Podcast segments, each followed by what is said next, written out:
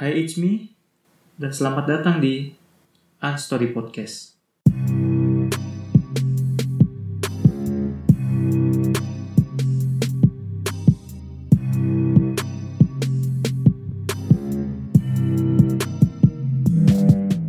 So, episode kali ini saya pengen bahas soal apa sih modal pemain bola itu? Nah, kita bakal bahas di sini. Sambil nemenin kalian yang lagi karantina, yang lagi puasa. Buat yang puasa, semangat terus. Pokoknya jangan sampai kendor puasanya. Nah, bicara soal topik kali ini, kalau di Indonesia tuh sepak bola udah jadi kultur yang cukup common di masyarakat Indonesia. Anak laki-laki mana sih yang gak main bola? Bahkan akhir-akhir ini sudah mulai merambah ke wanita ya. Walaupun mengawalinya tuh dari main futsal dulu, baru ke sepak bola. Selain itu, nggak sedikit juga orang tua yang mengarahkan anaknya untuk menjadi pesepak bola. Bahkan ada orang tua yang namain anaknya itu seperti pemain sepak bola gitu. Ada Iniesta, ada Lionel, ada namanya Messi, ada Ronaldo, aduh. Ada yang nama panjangnya tuh nyampur semua tuh pemain bintang sepak bola tuh. Ya, ada beberapa faktor juga kenapa orang tua tuh pengen ngarahin anaknya ke sepak bola. Baik karena melihat profesi ini menjanjikan dari sisi penghasilan, karena kan di media tuh kan banyak tuh kontrak pemain tuh sering diekspos oleh media. Kalau dibandingin dengan dulu, sekarang tuh bercita-cita jadi pemain sepak bola tuh udah gak aneh lagi. Namun, karena tingginya minat untuk menjadi pemain sepak bola, tentu persaingannya pun ya semakin ketat. Soalnya kan yang pengen jadi pemain sepak bola kan bukan kita aja. Banyak sekali orang yang pengen jadi pemain sepak bola. Apalagi nih rakyat Indonesia tuh ada 200 juta. Ditambah lagi klub-klub sepak bola Indonesia itu kan 41 klub yang di Liga 1 dan Liga 2 ya. Kalau Liga 1 tuh ada 18 klub dan Liga 2 tuh ada 23 klub. Ya dengan kuota pemain masing-masing tuh ada 33. Itu belum lagi ada kuota asingnya kan. 33 tuh udah sama asing. Kalau dibandingin tahun lalu jumlahnya ini udah sedikit naik ya dari tahun sebelumnya. Sebelumnya tuh hanya 30 pemain. Sedangkan dalam setiap matchnya hanya 11 orang yang hanya bisa bermain di starting eleven. Yang masih awam sama starting eleven, starting eleven itu adalah 11 pemain yang bermain dari awal. Apakah penting? Iya, penting. Karena ini akan sangat berpengaruh dengan nilai jual pemain buat tahun selanjutnya. Memang starting eleven ini bukan faktor tunggal yang mempengaruhi nilai jual pemain. Banyak sekali faktor lain seperti berlabel tim nasional. Ketika kalian sudah berlabel tim nasional, harga nilai jual kalian tuh akan naik. Apalagi setelah membela timnas U23, bahkan setelah membela timnas senior. Ini nih level tertinggi dalam sepak bola.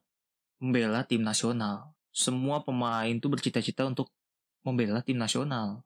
Tapi untuk mendapatkan itu gak mudah. Tentu bukan hanya kita saja yang ingin bermain ke level tim nasional dan level profesional. Dengan itu, kita harus mempunyai modal untuk itu. Apa aja sih? Garis besarnya ada di fisik, mental, teknik, dan wawasan taktik. Keempat poin awal tadi itu ibarat sebuah patok yang bila salah satunya tidak ada, maka kita akan kesulitan untuk hidup di bola. Tentu kita ingin menjadi pemain yang lengkap, bukan? Nah, mari kita bedah satu persatu. Pertama adalah fisik. Tentunya ini modal utama kita untuk menjadi pemain sepak bola. Kalau kalian nggak punya kondisi fisik bermain 90 menit, itu bakal sangat berat banget. Itu kenapa di dalam klub sepak bola tuh pasti ada yang namanya pelatih fisik. Karena ya itu kondisi dan kualitas fisik itu sangat penting untuk menunjang performa di lapangan. Apalagi sepak bola olahraga kontak fisik. Tentu persiapan kondisi fisik kita harus lebih. Untuk menjaga kondisi fisik kita tetap prima, waktu istirahat, asupan gizi, serta kualitas dan kuantitas latihan fisik kita harus diperhatikan. Contoh, tidur yang cukup dan berkualitas dapat membantu proses muscle recovery dan memberikan hasil dari latihan fisik kita.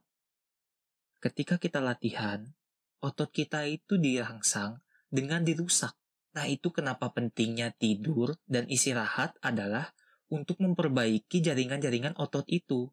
Sehingga otot itu sudah ready lagi untuk latihan selanjutnya. Sehingga tubuh kita itu akan selalu prima. Kedua adalah teknik. Mengapa teknik ini penting? Terutama teknik dasar, seperti kontrol, passing, dribble, dan shooting. Kalau nggak punya semua, oke okay lah, minimal bisa kuasai kontrol dan passing. Kenapa? Karena sepak bola modern adalah sepak bola yang bermain dua sentuh.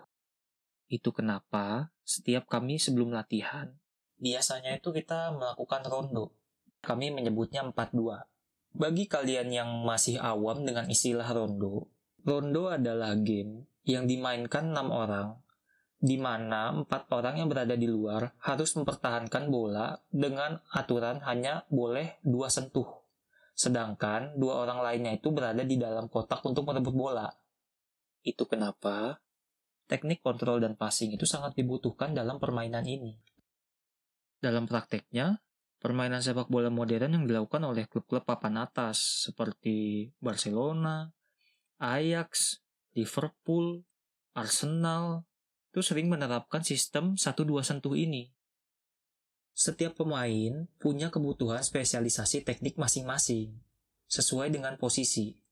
Contohnya, striker akurasi syuting itu sangat krusial sehingga porsi latihan finishing itu sangat penting. Lalu gelandang. Seorang gelandang itu harus bisa jadi paket lengkap, karena perannya yang vital sebagai penghubung semua lini. Lalu ada lagi contohnya winger. Winger tuh harus punya crossing dan dribble yang bagus. Tergantung kebutuhannya lah. Dan tergantung karakteristik si pemain itu. Karena pentingnya teknik kontrol dan passing, rata-rata pesepak bola profesional tuh malah nggak pernah skip latihan teknik ini untuk improve dan maintain dua skill ini. Kalau pesan pelatih saya, jangan pernah lupa teknik dasar. Agar skillnya itu tetap terasah dan tetap terjaga sentuhannya. Nah, yang ketiga adalah taktik. Pemahaman taktik itu sangat perlu dan baiknya tuh didalami sedini mungkin. Karena memahami taktik itu butuh proses yang cukup lama. Itu kenapa di luar negeri, kelompok umur usia dini digembleng pengetahuan taktiknya karena proses adaptasi dan pemahaman taktik itu tidaklah mudah. Gak ada kata terlambat kok. Kalau mau mulai sekarang, sumber dan akses untuk belajar memahami taktik itu banyak kok di berbagai platform online seperti Instagram, YouTube, Dulu kalau saya lihatnya dari TV. Saya tuh suka nonton tayangan pertandingan yang live ataupun siaran tunda ya. Untuk melihat pemain-pemain yang posisinya sama dengan saya. Waktu itu saya suka nonton Roberto Carlos. Terus ada lagi Jordi Alba, David Alaba, Marcelo. Dan sekarang ini yang saya suka amati ya, Robertson. Ya, menurut saya ini karena mereka-mereka ini adalah pemain level atas. Jadi saya yakin pemahaman taktik mereka tuh sudah sangat baik dan bisa dijadikan role untuk dipelajari. Misalnya kita adalah pemain back, ya kita harus fokus perhatiin bagaimana posisi badannya, cara bermainnya, cara baca bolanya, kapan timing yang tepat atau tidak. Contoh lainnya, Misalnya kita adalah posisi gelandang. Ya kita perhatiin tuh penempatan posisinya, keputusan saat kapan passing, kapan dribble juga, kapan harus hold bola, bagaimana cara uh, mengambil bola, itu penting gitu. Makanya ketika kita nonton bola tuh, kita tuh harus nonton idola kita tuh. Apa yang mereka lakukan tuh apa gitu di pertandingan itu. Itu penting banget terkadang beberapa orang bukan fokus dengan taktiknya malah justru stylenya gitu Gak ada yang melarang sih tapi ya yang harus jadi prioritas itu bagaimana cara pemain-pemain papan atas ini bermain sistem mereka tuh bagaimana taktiknya bagaimana. Jadi, kita tuh harus selalu up to date dengan wawasan taktik. Dan yang terakhir adalah mental. Faktor ini akan menjadi kunci dari hasil latihan fisik, teknik, dan wawasan taktik kita. Jika faktor ini tidak kita miliki, waduh, faktor ini akan merobohkan tiga faktor lainnya. Yang terjadi dari segi fisik kita itu akan mudah sekali lelah. Ya karena detak jantung itu akan berdebar lebih cepat daripada seharusnya. Lalu dari segi teknik, kita juga akan kehilangan sentuhan yang sudah dilatih dengan keras ketika hari pertandingan tuh. Dan terakhir adalah dari segi taktik. Nah, karena mental yang tidak terasa, biasanya itu ngeblank atau bingung, nggak tahu apa yang harus dilakuin. Faktor yang mempengaruhi kesiapan mental pemain itu ada beragam, yaitu bisa jadi minimnya jam terbang, pemain itu adalah pemain debutan, masalah eksternal di luar lapangan, atau nervous menghadapi pertandingan penting atau big match. Namun, menurut saya, faktor-faktor ini sangat jarang terjadi pada pemain profesional. Karena para pemain profesional itu sudah sadar dan paham betul struggle yang harus dilewati untuk menjadi pemain profesional. Serta sudah memiliki kesadaran bahwa sepak bola itu merupakan olahraga kontak fisik. Sehingga harus siap untuk kontak fisik tentunya.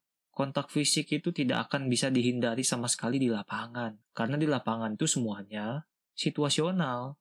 Maka dari itu, saat mendapat jam terbang kita itu harus memanfaatkan dengan sebaik-baiknya untuk mengasah mental dan membangun karakter bermain kita. Sebagai pemain, sebelum masuk ke dalam lapangan, kita itu harus mindset apa kelebihan dan spesialisasi kita dan menjadikan sugesti positif sebelum bermain. Misalnya, jika kita adalah seorang striker, kita harus tahu apa kelebihan kita sebagai striker. Misalnya, kelebihan kita adalah pada finishing saat memasuki lapangan, katakan pada diri kita bahwa saya telah berlatih keras dan saya adalah striker house goal dan akan mengkonversikan setiap peluang menjadi gol. Sebagai pemain, kita itu harus tahu apa kelebihan dan kekurangan kita, sehingga bisa menjadi sumber kepercayaan diri dan evaluasi yang bisa kita poles dengan porsi latihan tambahan sendiri. So, pahami diri kita sebelum memasuki lapangan.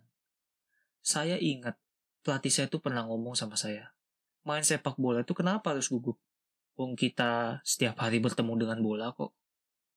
Jadi, intinya adalah mindset kita ketika masuk lapangan. Kalau mindset kita sebelum masuk lapangan aja udah negatif, udah takut, udah mikir tim itu lebih hebat, itu artinya kita tuh udah kalah sebelum berperang. Sebaliknya, kalau mindset sebelum bertanding adalah positif, optimis, optimis dalam arti bukan takabur ya, karena optimis kita dibarengi oleh kerja keras. Insya Allah, pertandingan itu bisa kita miliki dan menjadi kemenangan. Keempat hal tadi itu adalah modal penting untuk kita menjadi pemain sepak bola yang baik. Pemain sepak bola yang baik tentunya adalah pemain yang gak pernah melupakan dasar-dasar sepak bola, yaitu teknik, fisik, taktik, dan mental. Karena dasar-dasar itu adalah pondasi. Nah, saya kira itu aja sih untuk episode podcast kali ini. Terima kasih buat kalian yang telah mendengarkan podcast ini. Dan terima kasih juga sudah mau bergabung dengan saya sampai akhir. Kita akan bergabung lagi minggu depan. Saya juga akan share di instastory saya untuk kalian yang mau tanya-tanya jadi nanti di 15 menit terakhir saya akan buat sesi tanya jawab. Dan pastikan kamu ikuti podcast saya di Spotify, Anchor FM, dan YouTube saya. Sehingga kamu tidak akan melewatkan satu episode pun, dan banyak hal lagi yang akan kita bahas nanti. Oke, kalau gitu saya Zalnando, undur diri. Bye.